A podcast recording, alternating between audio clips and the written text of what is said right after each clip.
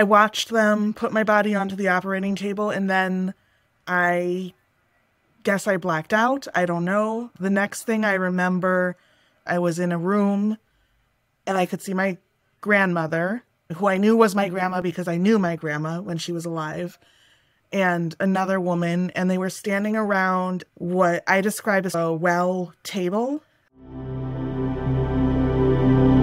My guest today is Julie Northway, who had a near death experience during a difficult pregnancy and met her deceased grandmother, amongst other people. Julie, welcome, and thank you so much for coming on the show today. Thank you for having me. Julie, could we start with a little of the background of your life and then tell us what happened during your NDE? Yeah, um, I've actually had two near death experiences. The first one was the 2007, and the second one was again related to a pregnancy with my son in 2009. So I was in my 20s for the first one and in my 30s or late 20s for the second one. Before my first pregnancy in 2007, I was really very healthy. I didn't have any sort of issues. I was very active, and uh, this was all very unexpected.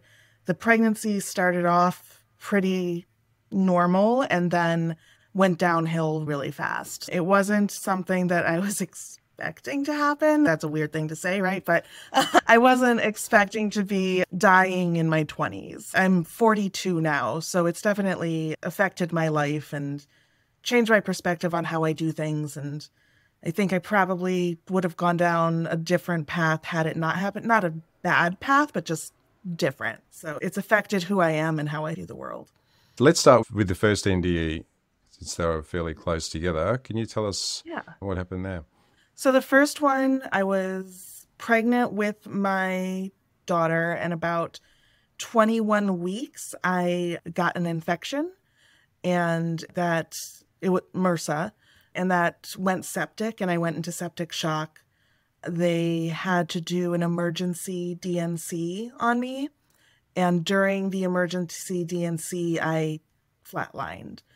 And at that time, I, from what I remember of what happened before my near death experience, I was taken to the operating room and I remember screaming, but I couldn't have been screaming because at that point, the infection was in my lungs, so I couldn't breathe without assistance. So I remember screaming at the doctors to not, because they were moving me around, right? They were moving me from one table to another. And I remember watching them and screaming at them to not move my body. And then they obviously didn't hear what I was saying. And I was looking at myself, which I obviously couldn't have been doing, but it wasn't registering. Like it, it all seemed very normal, not normal, but it didn't seem like something was amiss. It just seemed like the doctors weren't listening to me. Once they moved me from one table to another table. And it's weird because I felt the table was metal, the one they moved me onto, and I could feel it. I could feel the cold metal in my body, but I was looking at it, if that makes sense. I think like when you hear phantom limbs and things like that, I've never had a phantom limb, but when people describe that, that's the same sensation. And I watched them put my body onto the operating table and then I guess I blacked out. I don't know. The next thing I remember, I was, I don't even want to say waking up because I don't remember being asleep. I was just all of a sudden there. And I was in a room and I could see my grandmother, who I knew was my grandma because I knew my grandma when she was alive, and another woman. And they were standing around what I describe as a well table. So, a coffee table that's round, but if you look into the coffee table, light was coming out of it. So it was like a, a circular well that light was coming out of that they were standing around. And it was two women, so my grandmother and another woman who I didn't recognize, but who felt very familiar and very comforting. And I like to think that she's family. Like she felt like maybe another grandmother that I didn't know or someone else or maybe my husband's grandmother. I don't know. But she was holding my baby, which who I just lost. And I didn't really understand or know that I just lost her. But the woman that was with my grandma was holding her in like a 1970s style blanket, like the type of blanket that they used to put in hotel rooms in the 80s and the 70s. And so my baby was wrapped up in that blanket and she was holding her. And it was comforting and very like being with family. The woman that I didn't recognize, she was very broad, and I like to compare her to Rosie the Riveter. And I don't know, being in Australia, if that is a reference that makes sense. But Rosie the Riveter was a, a character that they used to use to promote war efforts at home. She was like a woman that worked in factories, right? Yep. And she wore like a bandana and she was really strong and she would work in the factories and make I don't know, airplane rivets for the planes that went to Europe. And that's the sort of the vibe I got from this woman, like 1940s tough lady or something like that. Not in a tough, beat you up type of sense, but tough as in a strong woman who was also very comforting. So we were together, we were communicating, but there wasn't talking. And I didn't question anything. I think that was the oddest bit is I just accepted everything as it was. It all felt very real. It was more real than this is real. And the conversation was going back and forth, but there just weren't any words and it just made sense. We mostly spoke about my daughter because and I've explained this to other people before, my my instinct, my maternal instinct was so on high alert and I felt like I was still maybe one foot in the living and one foot there. And my maternal instincts were really needing to be with my baby. And they weren't letting me hold her. And they were saying that we have to be apart and that they were going to take care of her, but I had to go back. And I was having trouble processing that. And there wasn't a rush. It didn't feel like there was a time limit for how long I could stay there or anything. They were just saying, no, this isn't how it's going to work. You're going to need to go back. We're going to stay here. We're going to take care of her. And it felt like I was there for a really long time. And I wasn't taken away from them until I could be, if that makes sense. So we were there for a long time. It was really beautiful. It was really comforting and it was almost like waves or pulsations of comfort. And it was just i don't know how to almost like an echo of comfort. And we didn't leave the room. We were always in that. And it wasn't really a room because there wasn't a ceiling. Like it was more like a cave with a well in it. And it just it's just where we were. And we didn't leave that place until i was taken away but we were just there together, being with my daughter, not allowed to hold her, but being with her, being told that it was going to be okay and they were going to watch her and that I needed to move forward. And I wasn't given a why I needed to go forward. I wasn't given a why I couldn't stay there. It was just, this isn't what you're doing right now. So I'm just going to pause there, see if you have any questions, because then they took me out and I'll get into that. One I have is when you say they didn't tell you why you had to go, did you actually ask, why can't I stay? No, I didn't ask too many questions. I was very demanding. I was more like, I'm going to stay. And they would be like, no, you have to go. Sometimes people have asked me, what questions did you ask? Or did you get answers for this or the other thing? I didn't care. All I cared about was my daughter and being with my daughter and what I was going to have to do to protect her or make sure she was protected. Like the questions of the universe or the whys I couldn't go or things like that were not on the top of my list. So, yeah, it was more like, I'm going to stay here with you. And they would be like, no, that's not going to happen. So it was, and again, with all the love, it wasn't demanding or angry or anything like that. It was just not what was going to happen. So they basically waited until you were okay to go, and that's when you went. But there wasn't any pressure to go. Yeah. You just knew that we are going to have to go. no, and point. it was, and just I've heard other people say this too. Time didn't really exist, so it wasn't like that that feeling of you have until noon or you have until the sun sets or whatever. There wasn't that. There wasn't that ticking time bomb. So I felt like I was there with them for a very long duration of time, even though I did have to go at a certain point. Okay. I assumed that at some point you came back, and what was your experience like of coming back? So, what happened was when it was time to go, another person, another, I don't, he didn't feel human. I don't know what he was. He came into the room. He was wearing a long coat, like a trench coat, and he didn't really have facial features but he wasn't scary. He wasn't like when I say he didn't have a face, people are like, ah, but he wasn't frightening. He was again very comforting. And he came in and communicated to me that I had to leave with him. I left with him. And again, I blacked out, or I had the same sensation, anyways, that I had between the operating room and the room with the well. It was the same sensation. I was with him he said we had to go and I blacked out and then I was just in another place. And this place was much bigger. It wasn't like a room. It was when they say your life flashes before your eyes. It was like that, except it was a landscape.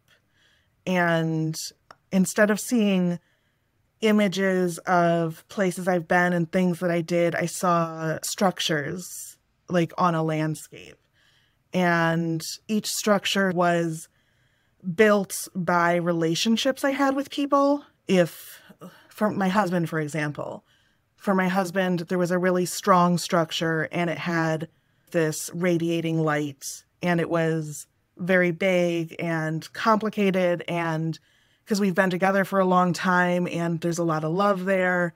Um, so it was this grand structure. And then for people that might have had like a smaller piece of my life, a teacher that I had in kindergarten or something. It might have been a smaller structure, but still glowing and still beautiful, or maybe a little bridge or a little cottage.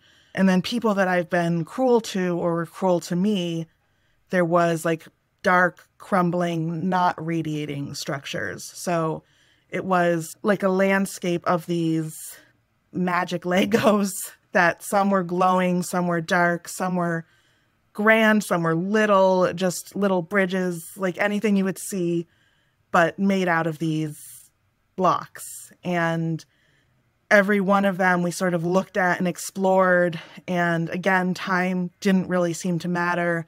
And each one of them introduced me to the relationship I built and the connection I made in life and how that's reflecting on the other side. So this is what you did with your life. Here it is visually. This is what your life looks like in the grand scheme of things.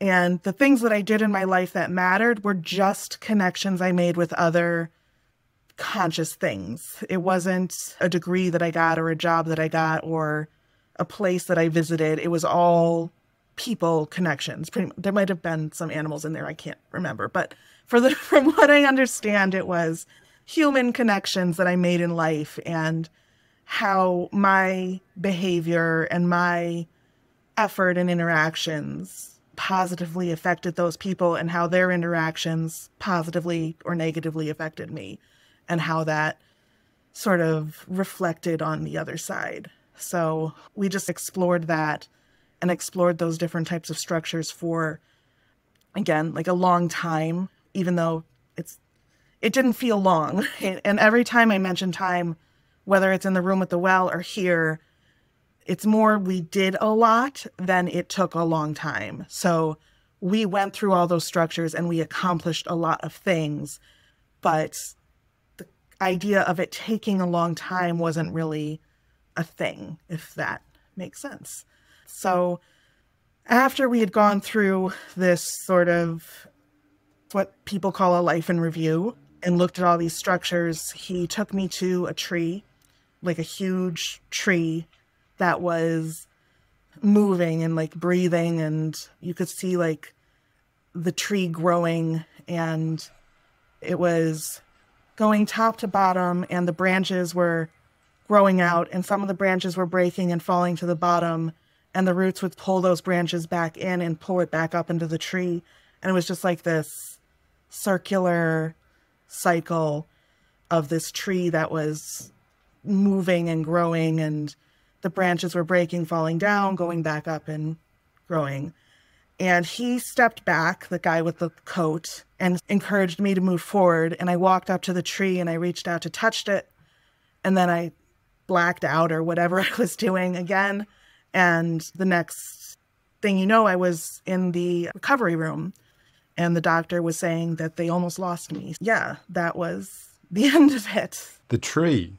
I'm fascinated mm-hmm. by the tree. It is like you had a an experience that made sense to you in terms of the way that your life was reviewed. And it's a pretty common theme, like the life review. But my understanding is it's really tailored to each individual person and almost how their mind works. Right. So that part makes sense. But the tree is interesting as how there was a cyclical nature to it. Did you have any idea of why they took you there to show you that other than, oh, this is just something that's really interesting? Did you get a sense of that? Whatever it was is what brought me back into the living, right? I think, right? I don't know for sure of any of this, but because once I touched it, I was back. But the whole concept of it felt like we're a family, basically everybody, everyone's related at some level. And we're all part of this organism, the single organism, and we all live our lives and then we die and then we get pulled back up into it and reinvented and are another part of this single thing. So that's how I interpreted it. He didn't tell me what it was or anything. It was really more of just what came from inside of me. And that's how I saw it. Like, I'm sure something in my life connected me to it or made it so that was something that I understood. But it was, it definitely was showing sort of life and death, and that death really isn't the end of life, but part of it. They're both part of each other, right? They're both feeding into the same thing that in this case looked like a tree. So after you came back, that must have been hard. What was that like? Yes. I lost my daughter, so I was a wreck. Mm. That on top of that, I had also lost my own life and I didn't know how to grasp that. I wanted to be with my daughter, I, I was put in counseling and things like that. I was often asked if I was suicidal because I would want to be dead, but I didn't want to kill myself. I just wanted to go back to where I was with my daughter. And it was hard to communicate that without sounding like I wanted to kill myself, which really wasn't the case. It was a very difficult couple of years, lots of depression, lots of just wanting to be back there with her and not feeling that I was in reality because that place was so much more real and vibrant and like colors were different and things just it seemed like I had woken up when I was there and now mm-hmm. I was back asleep and I just wanted to be awake again. I ended up having two more children which have made my life obviously completely more worth mm-hmm. living and made me understand why I needed to come back because if I hadn't come back, they wouldn't exist. And they're such an important part of who I am. And I'm sure they'll affect the world in a way that will change other people's lives too. But until I had my son, I really struggled with sort of day to day and finding meaning in like mundane things throughout life. But it's hard. I don't know if that's because I had a near death experience or because I lost my daughter. Like it's it was other people I've spoken to that have had near death experiences come back and feel sometimes they have a renewed sense of life and they try all sorts of different new things and go places and meet people. Others have depression too, but I definitely feel like if I hadn't lost my daughter, it might have been a different story. I might have not gone into as deep of a depression. I don't blame the near death experience for the depression. I blame more that I lost my daughter. When you were having the life review with the structures representing each of your relationships and interactions, you mentioned that they were all to do with relationships. They weren't really to do with things that you accomplished or anything else. Did that change how you felt about what you wanted to do with your life when you after yes. you came back? And yes, it definitely did. I definitely focused more on the people in my life, my family, I cut toxic people out faster. I have stronger relationships with people that I love and who love me back and have these connections with.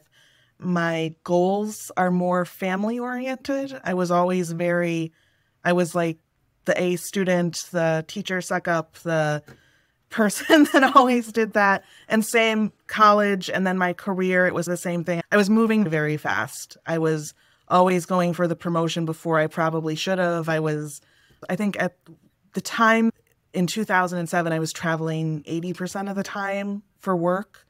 So, not fun travel, boring travel, and uh, just those sorts of things. And then after it happened, I stopped the work travel. I still love traveling, but just not to hotels. And, uh, and I, yeah, when I had my kids, I, everything I do is in somehow, even the things I do for myself, somehow it winds back to my kids. And I think a lot of mothers probably that's the case. But um, for me, I don't think I had as much of that in me before I lost my daughter and my life. And now the connections I make with them are s- strong compared to even compared to like my husband and my parents. I feel so connected to them that they're just incredibly important to me. My life and my goals are really much more about my two kids than about going for promotions as fast as I can or things like that. So yeah. Do you feel like you have a more balanced life now? Definitely. Maybe almost too homey. I I've left jobs that didn't have like work home life balance type things. And I don't take jobs that don't offer that sort of world and of availability. I save money. I don't want to sound like I'm throwing money away, but if there's something I can do with my kids and like I have to throw out the idea of buying an expensive outfit or shoes or something, I definitely spend it on my kids. And again, I think a lot of mothers come to this conclusion, right? A lot of people that have children and love their children end up doing this with their children. But this, my reasoning for it is just what I saw on the other side.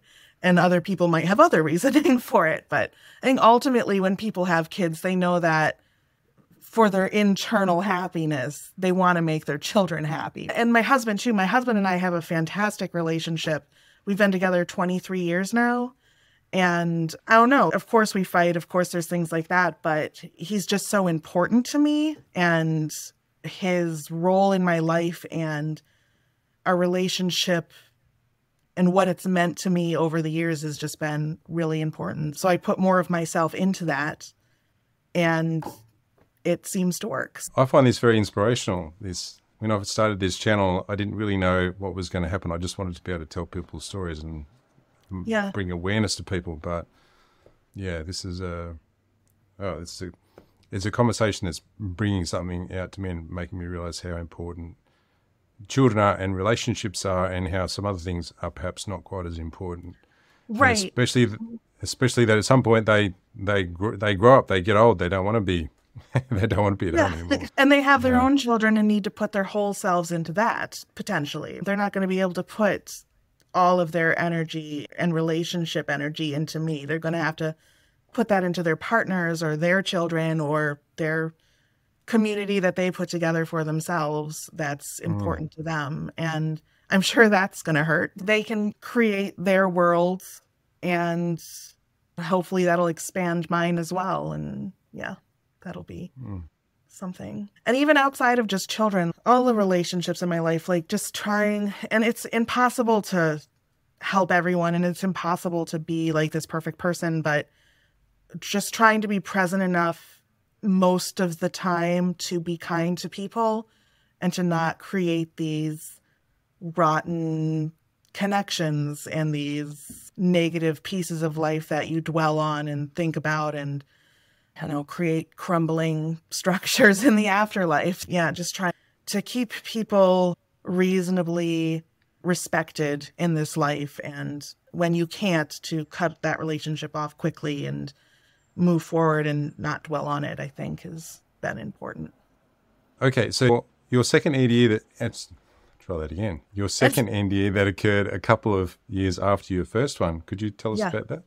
Sure. This, that, this one was much less dramatic. I was getting prepped for a C section with my first son. So, this was the first pregnancy after I lost my daughter. And I had a reaction to the anesthesia used in my spinal for the C section.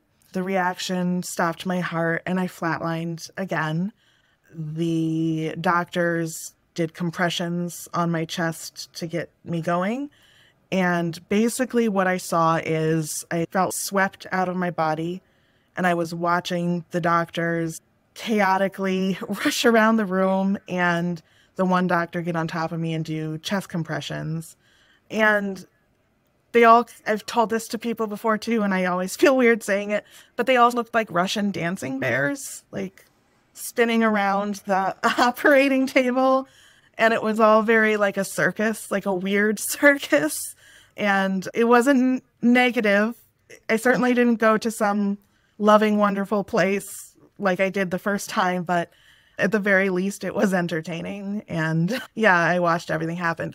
The interesting thing about that one is when I came to, when I woke up, the doctor was on me, so that was a little scary. But once the doctor was off me and I was back to realizing what just happened, I felt amazing. Like it felt like I had fallen and something terrible happened, but then someone lifted me up and I was completely fine. Like I felt ready to have that C section and better than I had felt in a long time. And it was really good. And they sent me to the ICU, the intensive care unit, after to have my heart monitored to make sure I was okay. And I was just like in a great mood the whole time. And I was talking to the nurses and everything. And they were just like, okay, she's fine. But it was, I was in a really good mood after. And that second near death experience. It's like you got energized while you were, yeah, in that other like, realm. It was yeah. yeah, it was like I got a zap of something and was able to come back to, and it was good because obviously the situation wasn't great because I was getting a C section. It was like an emergency C section, so I hadn't been feeling good, and then all of a sudden I was fantastic. So it was all worth it. So have you had any changes in have you had any special abilities that you've acquired that you might call, you know, some people might call them paranormal. It doesn't really, whatever um, you like to call it, but anything like that has happened? So I've told, again, I don't know if these are abilities because they could l- just be dreams. I don't know. But uh, I do have dreams with people that have passed over, and it's always in the same sort of place. It's always in a room I can always tell it's one of those dreams because they have a flower, like they're either wearing a flower or they have a bouquet of flowers or they're wearing like a Hawaiian shirt if it's a guy. But there's always a flower and there's always some chairs to sit and talk. And it's just sort of like a visit with my grandpa, someone I see a lot, some of my husband's relatives I see, and I don't know who they are. And then I explain them the next day and he'll say, Oh, that's my Uncle Chuck or whatever. And I've had these I often have a lot of them right before someone is about to pass away. And yeah, and those are, I don't like to share those because they're hard for the people around me, but I usually see like people getting ready for them. Like their brothers or their mothers or whoever had passed before them are preparing things, and I'm there standing around in the way, and they're like, oh, we're getting this party together for so and so and a celebration. And yeah, they usually pass in the day or two after that. And that's, I don't know, it's comforting to me, but I know it's probably not to some other people. I don't like to bring that up to family that often. But I also see a couple times a year I have a dream or something where entities like the man in the trench coat come and they ask me a bunch of questions, usually about aging and dying or generations. So oftentimes they'll show me like a mental image of my grandma and then a mental image of my mom and a mental image of me and ask me to explain like how they're different people. Just so like we see one woman here are they different women or are they one woman? Are they the same person or are they three different people type of a thing? And then I explain to them that like in generations like your blood passes down so you're sharing the same blood but you're different people with different consciousnesses. So, again, I don't know if it's a dream. I don't know if it's real, but it feels like that same, those same colors that I saw when I was on the other side, the same sensation, the same feeling when I have those dreams. And each time that occurs, do you have a different understanding? Do you have a different answer to that question? No, it's usually always the same, and they're always different entities. It's almost like training time, or like like oh, these guys are the angels in training or something, and mm-hmm. they have some questions for you as a living thing. And I, again, I don't know if they're angels. I don't know what they are, but they're always, that's always like a different group. And they come and they ask me questions about what it's like to be alive. So, like this, but the other way. Yeah. Speaking of questions, people are probably going to want to ask you questions after this interview. Mm-hmm. Do you mind people contacting you? So, I don't do this as a thing. Like, I don't have a book or a website or anything, which makes it a little tough. I have my email address I can give to you. And if someone reaches out and really needs to talk to me or has some question, I'd be happy to talk to them. And if somebody's mm-hmm. super keen, then I'll pass them on. Excellent. Um, also, I love the word keen, and I wish we used it in the United States more. And I've been actively trying to push people to use it. So. like super keen as well. Yeah, great word. yeah, I use it a lot. Okay, any final message for people who might be watching this, Julie? Just that this was what I experienced as far as what I could observe and feel and see. I don't know what's real and what's not, but it felt very real to me. And I don't know, maybe other people have different experiences. What you said, based on your understanding, they show you what you need to see in order to process everything. Hopefully, people that have similar brains that work like mine might be able to connect with this. But I don't think any of us all have all the answers, but I can definitely share what I experienced, and hopefully, that'll bring some comfort to somebody else. Julie, thank you so much for coming on the show. I've really enjoyed this conversation. It's made me think about some things that I hadn't realized before. So thank you for that and I appreciate your time. It's great. Thank you so much for being up very early and talking to me or very late or however you want to say it. Oh, you're welcome.